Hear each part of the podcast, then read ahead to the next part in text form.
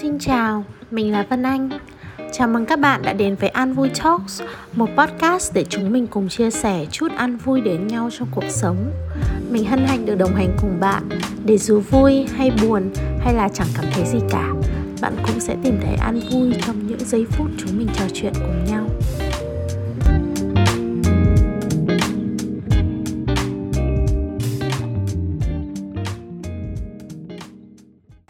Mình đã nghĩ rất nhiều về chủ đề của tập podcast đầu tiên và không hiểu vì sao trong những ngày cuối năm dương lịch cận kề, việc khai trương podcast với chủ đề khép lại năm 2022 đã rất thôi thúc mình. Những ngày cuối năm dương lịch thường là lúc mình tổng kết năm cũ và lên một vài kế hoạch lớn cho năm mới. Còn vào Tết, mình thường bận rộn hơn một chút với việc à, phụ bố mẹ sắm Tết, dọn dẹp nhà cửa. À, từ khi ở riêng mình còn có thói quen tự sửa soạn Tết nữa một bối cảnh như vậy để giải thích cho các bạn một xíu vì sao chủ đề này lại thôi thúc mình ở thời điểm hiện tại đến như vậy Tuy nhiên, nếu như mọi người hay làm tổng kết năm theo kiểu như những thành tiệu mình đã đạt được trong năm qua và những gì mình chưa làm được thì hai năm nay mình đã đặt cho mình một câu hỏi khác. Mình đã bỏ lại điều gì ở năm cũ? Mình nghĩ đây là một cách nhìn không mới nhưng mà thực sự rất hay. Bởi lẽ đôi khi việc bỏ lại một điều gì đó như là một kỷ niệm không vui, một thói quen xấu, cũng chẳng khác gì là một thành tựu cả. Nếu như những điều đó khiến mình nhẹ nhõm hơn, vui vẻ hơn, thanh thản hơn để bước sang một năm mới. Vậy thì chúng mình hãy cùng nhau dành chút thời gian để suy ngẫm về câu hỏi này nhé. 2022 bạn đã bỏ lại điều gì?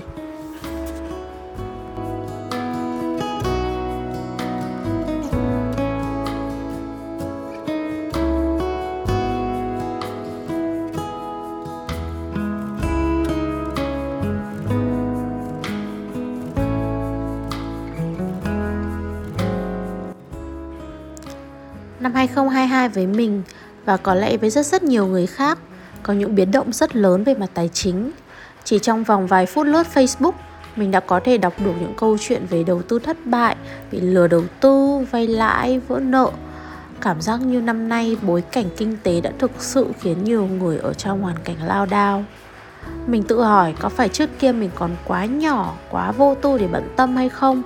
Hay vì ở tuổi 27 lần đầu tiên ờ, học cách đầu tư, rồi thấu hiểu mất mát ờ, của việc đầu tư thua lỗ là như thế nào, mình mới hiểu được thị trường tài chính nói riêng và việc làm người lớn nói chung thực là khắc nghiệt. Nhưng cuối cùng thì mình cũng không muốn mang theo sự tiếc nuối số tiền đã mất sang năm 2023 sự mất mát này đã để lại cho mình một bài học thực sự sâu sắc về việc đầu tư, quản lý tài chính. Biến cố này còn để lại cho mình một cái nhìn sâu sắc và có phần cay đắng về những mối quan hệ, tạo một hoàn cảnh khó khăn để giúp mình nhận ra ai đã thực sự ở bên cạnh mình, ở bên cạnh gia đình mình, hỗ trợ, giúp đỡ trong những ngày buồn ấy. Vậy thì giữ tiếc nuối lại cho mình và nói những câu giá như, nếu thì thì mình cũng thấy chẳng còn có ý nghĩa gì nữa.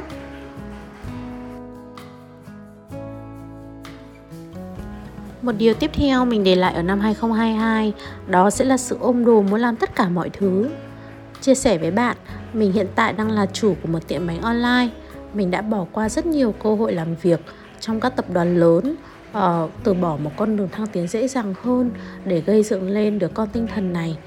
Vì vậy suốt 2 năm qua, mình đã ôm hết vào mình những trách nhiệm vì nỗi lo không ai hiểu được tiệm bánh này bằng mình cũng chẳng có ai có thể tâm huyết được như mình và có lẽ cũng chỉ có mình là sẵn sàng làm mọi thứ với mức lương thật là thấp nhưng mà với 200% công sức và đam mê.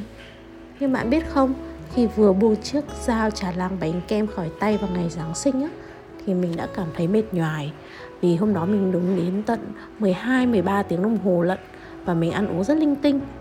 Quỹ thời gian của mình quá hạn hẹp và khi làm bánh như vậy thì mình chẳng làm được một việc gì khác nữa. Uh, bởi vì lúc lên giường thì mình đã quá mệt rồi. Uh, chẳng công việc nào mình có thể chu toàn khi ôm đùm quá nhiều công việc như vậy. Thế nên năm nay mình lựa chọn sẽ bỏ lại những công việc mình không giỏi đừng quan sát nhìn từ xa với đôi mắt khách quan nhưng với một tiêu chuẩn cao nhất. Mình cảm giác nó giống như việc cha mẹ muốn luôn luôn muốn bảo bọc đứa con của mình. Nhưng nếu mình cứ đỡ mãi thì đứa trẻ sẽ chẳng bao giờ tự lớn và có thể đủ sức đề kháng trước những biến cố của cuộc sống.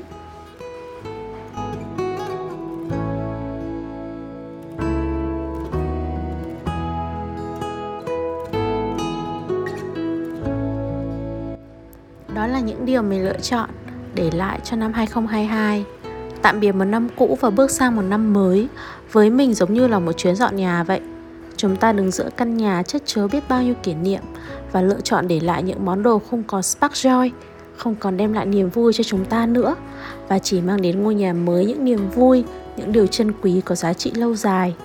Mong rằng bạn đã có một thời gian sâu lắng dành riêng cho bản thân mình để nhìn lại một năm qua, quyết định những điều mình sẽ mang theo và sẽ để lại ở năm cũ để hành trình bước vào năm 2023 thật nhẹ nhàng, thanh thản và thật nhiều bình an.